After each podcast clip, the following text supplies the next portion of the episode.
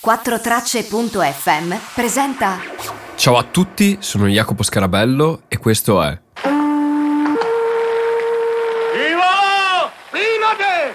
Sono Sir Pilade, porto grandi notizie da Londra! Bentornati al vostro aggiornamento trisettimanale con l'Inghilterra e il Regno Unito qui da Londra. Oggi niente nuove misure sul coronavirus, oggi si parla di altro, o meglio, si parla ancora del coronavirus perché, come dicevo anche in puntate precedenti, qui in Inghilterra l'informazione e le news sono molto monotematiche. Prima del corona si parlava solo di Brexit, adesso solo si parla di corona e tutto ciò che è legato. C'è una notizia che in Italia non vi è arrivata e non ho visto menzionata in nessun giornale, e invece qui va molto forte, ed è la notizia secondo cui l'Inghilterra, il Regno Unito, non farà parte dell'approvvigionamento europeo di prodotti medici. Sostanzialmente nei giornali inglesi si parla di un fantomatico European Scheme per i ventilator, per i ventilatori polmonari. Uno scheme sostanzialmente è un complesso di azioni pianificate, mettiamola così, giusto per definire la parola scheme, e EU, European, è riferito alla Commissione Europea, comunque all'Unione Europea. E sostanzialmente è stato accusato Boris Johnson di non aver partecipato e di non essersi mosso per approvvigionarsi di ventilatori polmonari con gli altri stati europei. Ora, di primo acchito, Boris Johnson, tramite il suo portavoce, un paio di giorni fa aveva detto: noi non possiamo farlo perché non siamo membri dell'Unione Europea. Questa versione poi è stata cambiata in non è che non possiamo farlo, ma non abbiamo interesse, ci arrangeremo per conto nostro. Per finire poi, negli ultimi 2 giorni, Boris Johnson ha detto: no, non è che non vogliamo farlo, è che abbiamo avuto l'informazione di questa cosa all'ultimo e ora hanno già fatto richieste di ventilatori e noi siamo stati tagliati fuori dai primi batch, dalle prime richieste, ma utilizzeremo sicuramente questo sistema europeo per i prossimi bandi. Questa informazione mi sono confrontato con un po' di voci italiane per sentire se era nota e ho scoperto che in Italia non si è minimamente parlato di questo progetto europeo per l'approvvigionamento a livello continentale, comunque di Unione Europea, del materiale sanitario.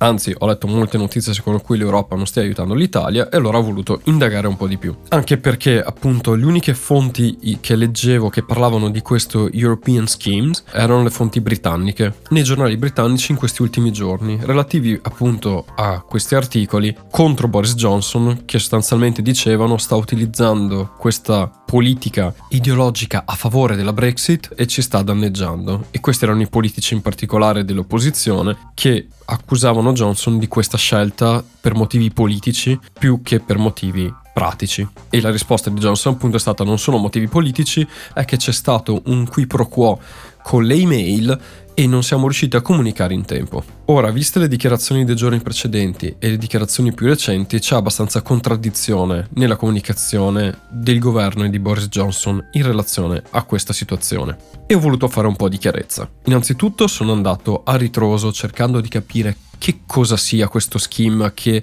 i giornali britannici parlano, perché l'Unione Europea stessa non cita questo scheme, questa struttura, e allora sono entrato e ho scavato nel sito dell'Unione Europea per trovare informazioni in merito, e sono riuscito a trovare una notizia secondo cui la Commissione Europea costituisce la prima scorta di attrezzature mediche, e questa l'hanno voluta chiamare RESCUE, che vuol dire soccorrere, e dove la EU finale è European Union. Bene, tutto questo, che è stato anche declamato dalla presidente Ursula von der Leyen, è la prima volta che viene comprato materiale medico in quantità per tutta l'Europa, che verrà poi distribuito. Sono già stati fatti diversi baci, però i primi partiranno settimana prossima per gli stati che hanno sottoscritto, fra cui anche l'Italia. Quindi sostanzialmente l'Unione Europea ha acquistato questo quantitativo di materiale per il valore di 50 milioni di euro, che verrà pagato al 90% dall'Unione Europea e al 10% dagli stati membri.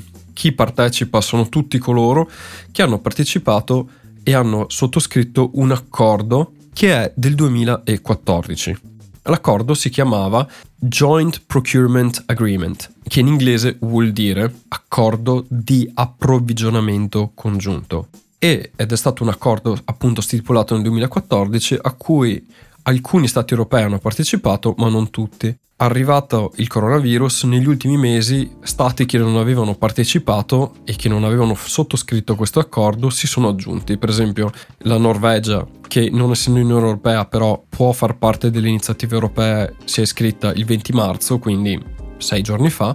La Polonia l'ha fatto il 6 marzo, quindi qualche settimana fa, e la Svezia a fine febbraio. Quindi quei 3 paesi non facevano parte dell'accordo e ora si sono iscritti. L'Italia si è iscritta ancora ad ottobre 2014, quindi qualsiasi iniziativa venga fatta lei rientra. La Germania è entrata nel 2016 e così via. L'Inghilterra non ha sottoscritto questo accordo, quindi che Boris Johnson venga a dire non abbiamo ricevuto le email all'ultimo di questi approvvigionamenti e cose simili è sostanzialmente, diciamocelo belli capelli, è una balla, perché questo accordo è un accordo di 6 anni fa, è un agreement fatto 6 anni fa per le situazioni di emergenza e fatalità, questa del coronavirus è una delle prime situazioni a livello europeo in cui si cerca di approvvigionare tutti gli stati in una soluzione unica. Qual è il vantaggio? Il vantaggio è che approvvigionandosi con una fonte unica l'Unione Europea può avere dei prezzi molto più bassi e concorrenziali, prendendo degli stock da fuori l'Europa molto più grandi rispetto a quello che potrebbe fare uno Stato, perché ha una forza economica e commerciale maggiore. Bene, quindi l'Europa ha preso questa decisione, l'Italia non deve dire sì, fatelo o non fatelo, perché ha già sottoscritto nel 2014, quindi quando l'Europa decide distribuirà anche per l'Italia, per la necessità che c'è, a prescindere che l'Italia richieda o non richieda. Quindi l'Italia riceverà materiale dall'Unione Europea, è stato stanziato e verrà dato. Non se ne parla nei giornali italiani evidentemente perché è una cosa assodata o semplicemente non fa notizia che l'Europa dia dei sostegni all'Italia. Ad ogni modo ho trovato un giornale italiano che ne parla ed è tipo il Corriere dell'Umbria, quindi non una fonte autorevole. Però tornando a parlare del Regno Unito, la domanda che ci si pone è, visto che l'Inghilterra non è riuscita a approvvigionarsi questo stock di ventilatori, ed è una notizia molto sensibile qui in Regno Unito il numero di ventilatori polmonari, perché si parlava di 5.000 unità una settimana fa, ora si parla di 8.000, non so dove avevano trovato questi 3.000 aggiuntivi, però è una domanda molto richiesta dai giornalisti e dall'opposizione perché sembra il punto cruciale. Il numero di ventilatori per permettere alle persone di avere cure in caso di necessità. Quindi come farà l'Inghilterra? Beh, l'Inghilterra si è assicurata un accordo con il produttore nazionale Dyson, che è quello lì degli aspirapolveri e degli asciugatori per mani, che ha promesso di produrre 10.000 ventilatori. Ora, non vorrei tirar fuori coincidenze dove non ci sono, però c'è anche da ricordare che Dyson è stato un grande sostenitore della campagna Brexit. Comunque questa è solo una nota a margine, perché la domanda principale è: Dyson non ha mai prodotto dei ventilatori polmonari in vita sua, fa aspirapolveri e asciugatori per le mani, comunque fa prodotti che possono avere a che fare con l'aria, ma non nel modo che un ventilatore polmonare possa fare. Quindi la domanda spontanea che viene è: come può Dyson, partendo da questo, produrre 10.000 unità di ventilatori in breve tempo? Secondo un insider di Dyson che ha comunicato con BBC, sostanzialmente Dyson ha già un brevetto testato sull'uomo pronto all'uso, però perché Dyson a quanto pare fa parte di una partnership basata a Cambridge chiamata The Technology Partnership e sostengono di avere già un prototipo già testato sull'uomo e pronto all'uso. In tutto questo però non si hanno informazioni in merito alle linee di produzione, chi lo produrrà e in che tempistiche. E non lo so, sarà deformazione professionale, però pensare che produrre un prototipo da zero, progettare una produzione di massa e poi produrre effettivamente in massa uno stock di 10.000 unità richiede del tempo. E questo tempo inizierà solo dopo che i device prodotti da Dyson saranno testati dalle autorità britanniche, perché non possono essere prodotti se non in conformità alle normative in salute britanniche e spero europee. Quindi dovranno essere prima testati e, se passeranno il test, verranno messi in produzione. Però, visto che è un prodotto che è stato fatto da zero, from scratch, come detto nell'articolo di BBC, diciamo che ha delle criticità, e anche riuscisse a passare i test di approvazione britannica, verrà messo in linea per la prima volta dopo questi test, quindi ci vorranno delle settimane e ci vorrà tempo per andare a regime. L'NHS comunque è positivo nel fatto che i ventilatori non servono tutti ora, ma servono nel lungo raggio. Ha definito questo non uno sprint ma una maratona, quindi non servono ora ma serviranno nel medio periodo. La stima è che in Inghilterra serviranno 30.000 ventilatori, quindi anche questi 10.000 di Dyson copriranno, più gli 8.000 che ci sono, copriranno buona parte del fabbisogno, ma non tutto. E proprio per questo rientrare nei supporti europei non farebbe male al Regno Unito. Però vedremo come si evolverà in futuro. E io sarò sempre qui a tenervi aggiornato. Ora, prima di chiudere, volevo darvi una nota di colore.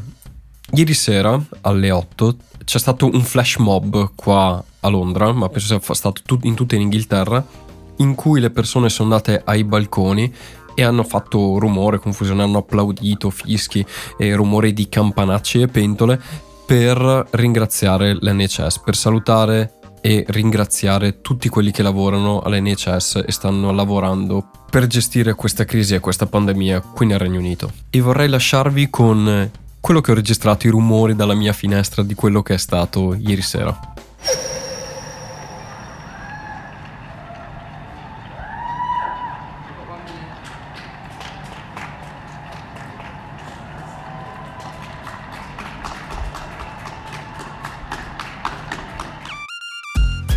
Ecco, prima che escano dall'Unione Europea dobbiamo insegnargli anche a fare baccano, perché qua è abbastanza evidente che non siano in grado di fare neanche quello. Bene, anche per oggi è tutto, grazie per aver ascoltato, a lunedì e ciao da Jacopo.